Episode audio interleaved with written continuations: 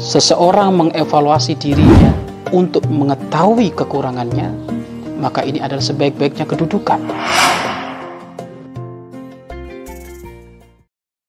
Ayo gabung program wakaf tanah dan bangunan Al-Bahjah Buyut. Hanya 200 ribu per meter. Bismillahirrahmanirrahim. Assalamualaikum warahmatullahi wabarakatuh. Alhamdulillah الحمد لله رب العالمين وبه نستعين على أمور الدنيا والدين وصلى الله وسلم على إمام المرسلين حبيب رب العالمين سيدنا ومولانا محمد صلى الله عليه وسلم وعلى آله وأصحابه وتابعين لهم بإحسان إلى يوم الدين أما بعد Sahabat-sahabat fillah yang dimuliakan oleh Allah Subhanahu wa taala. Puncak kebaikan seorang hamba. Puncak kebaikan seseorang adalah saat ia mampu berbuat baik kepada orang yang berbuat dolim kepadanya. Dan ia merasa lapang hati yaitu tidak ada rasa ingin membalas kezalimannya sahabat-sahabat fillah yang dimuliakan oleh Allah Subhanahu wa taala nasib itu termasuk adalah sebuah ketentuan dari Allah Subhanahu wa taala. Ada kalanya orang itu bernasib baik. Ada kalanya dia bernasib buruk. Termasuk nasib buruknya seseorang itu, nasib buruknya seorang itu di saat ada orang berani melakukan pendoliman, penganiayaan. Ini termasuk adalah nasib yang buruk.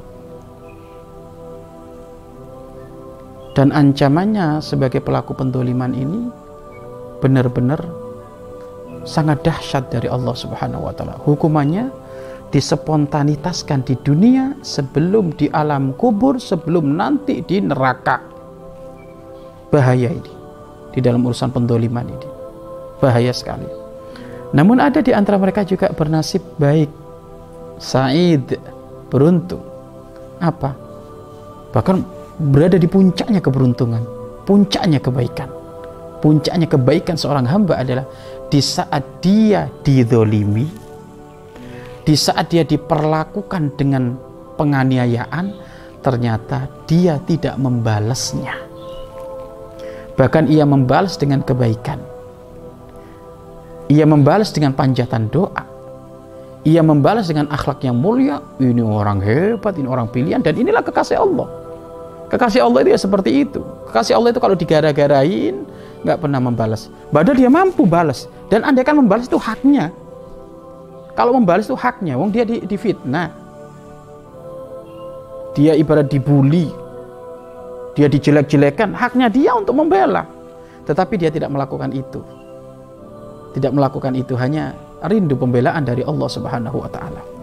Maka termasuk ini model salah satu dari hamba-hamba yang terkasih dari Allah Subhanahu wa taala. Maka ayo kita mau menjadi wilayah mana? Kita mau masuk yang mana?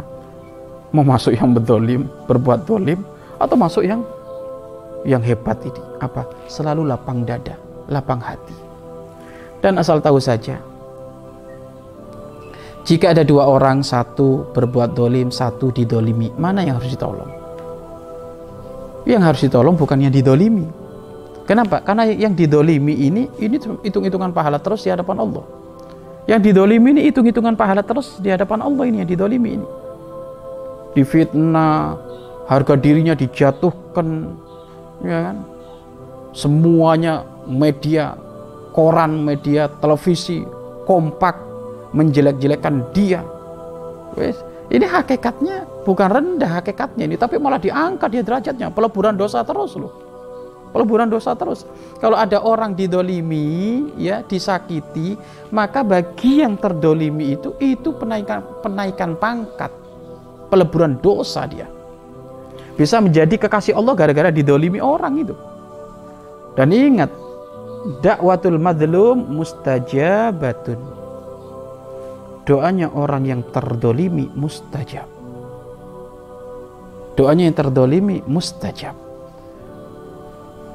Maka kami menghimbau siapa pun yang sedang dalam keadaan ter, dalam keadaan terdolimi maka jadilah engkau sebaik-baiknya hamba Allah. Apa? Jangan berdoa kejelekan bagi yang mendolimimu mendolimimu tapi doakan kebaikan bagi orang yang berlaku dolim kepadamu. Mudah-mudahan dapat hidayah mudah-mudahan dipilih oleh Allah mudah-mudahan diampuni oleh Allah nah ini ini maka kamu mengambil wilayah ini ya wilayah pilihan jadi siapa yang harus kita kita tolong kalau ada orang yang antara pendolim dan orang yang didolimi? Yang harus kita tolong adalah orang yang berlaku dolim ini. Harus kita tolong tuh harus kita ingatkan. Harus di stop, jangan sampai terus-terus melakukan pendoliman. Kenapa? Karena terus-terus engkau di dalam melakukan pendoliman, itu akan menjadikan sebab kamu masuk neraka yang paling dalam. Hati-hati. Makanya kalau tiba-tiba ada penguasa dolim, ada penguasa dolim, ya harus stop kekuasaannya biar tidak berlaku dolim terus loh. Menyetop kekuasaannya itu dalam irama menolong dia untuk sadar segera kembali kepada Allah. Ya kita stop. Kalau memang ternyata dia kaya raya, kaya raya, mampu segala-galanya, sehingga dia mampu berbuat dolim, yuk kita stop kekayaannya. Agar supaya tidak berlaku pendoliman. Nabi Musa alaihissalam pernah berdoa meminta kepada Allah tentang keberadaan Fir'aun. Fir'aun itu kan penguasa dolim. Dengan jabatannya dia sewena-wena membunuh anak kecil, laki-laki. Di negaranya tidak boleh hidup kecuali anak perempuan. Anak laki-laki nggak boleh, kenapa? Karena dia terpengaruh dengan seorang peramal bahwasanya akan menghancurkan nanti anak laki-laki. Dengan hartanya dia semakin dolim maka saat itu Nabi Musa alaihissalam berdoanya apa? Ya Allah bukan binasakan Fir'aun tidak. Ya Allah hancurkan harta kekayaannya. Hancurkan jabatannya. Binasakan. Kenapa? Karena ini sarana prasana berlaku dolim. Tidak minta dihancurkan Fir'aunnya. Barangkali Fir'aunnya setelah diambil hartanya, setelah diambil kekuasaannya itu akan menjadi tobat, akan akan akan masuk kepada pengikutnya Nabi Musa. Makanya Nabi Musa berdoa apa? tolong ya Allah binasakan ambil hartanya kekayaannya pangkatnya pengikut-pengikutnya ini ya Allah stop semuanya biar dia merasa dirinya adalah orang yang lemah akhirnya dia tobat kembali kepadamu bukan ngomong ya Allah hancurkan Fir'aun saja hancurkan enggak enggak seperti itu makanya Nabi Musa di saat berdoa seperti itu itu dalam irama nolong Fir'aun nolong Fir'aun apa biar kembali kepada kepada Allah tapi ternyata Fir'aun tidak tidak tidak kembali kepada Allah Fir'aun. Malah semakin menjadi-jadi pengen membunuh Nabi Musa alaihissalam. Pengen membunuh Nabi Musa alaihissalam. Sehingga Nabi Musa dikejar oleh pasukan yang sangat banyak. Sehingga tidak ada tidak ada celah bagi Nabi Musa untuk menghindar kecuali saat itu dihadapkan antara di depan laut di belakang prajuritnya Fir'aun yang sudah membawa pedang yang berkilap-kilap itu. Pedang yang sangat tajam. Maka apa yang satu yang harus dilakukan oleh Nabi Musa? Karena Nabi Musa adalah kekasih Allah, beliau pasrah kepada Allah Subhanahu wa taala. Inilah para kekasih Allah itu walaupun didolimi kayak apa pun Allah akan menolong dia. Jangan takut siapa pun. Hei orang yang didolimi, jangan takut kamu, jangan kagetan. Jangan reaktif kamu. Kamu akan ditolong oleh Allah. Bersabarlah engkau. Maka jadikan doa-doamu di saat mustajab doa kebaikan. Jangan doa sumpah serapah. Jangan. Kalau kamu mendoakan sumpah serapah maka pangkatmu turun. Kamu kalau lagi didolimi, jika engkau sabar menikmati pendoliman tersebut dengan menata hati, kemudian doa-doa yang baik, maka engkau akan menjadi kekasih Allah Subhanahu wa taala. Loh kalau kamu sudah menjadi kekasih Allah nanti kayak Nabi Musa, walaupun tetap didolimi, Allah akan memberikan pertolongan. Bagaimana ini Nabi Musa ini di depan laut merah? Yang sangat dalam, di belakang Fir Fir'aun. Tapi Nabi Musa adalah orang yang tenang karena beliau yakin dirinya di di di, di apa di, di diberi pertolongan oleh Allah dan dia berserah diri kepada Allah. Maka setelah Allah menurunkan wahyu Musa Nabi Musa pukulkan tongkatmu ke laut. Maka dipukulkan tongkatnya ke laut sehingga laut tadi membelah. Sehingga Nabi Musa berjalan ada di situ kudanya setelah Nabi Musa lari maka mereka ini Fir'aun juga ikut masuk ke situ. Akhirnya Nabi Musa sudah selesai naik ke daratan maka satu laut kembali lagi menutup dan termasuk Fir'aun pun tertenggelamkan ada di situ. Di saat air sudah hingga hinggap di tenggorokan Fir'aun maka Fir'aun berkata, berkata aman tu bi Musa. Aku beriman kepada Tuhannya Musa maka imannya tidak diterima oleh Allah. Kenapa?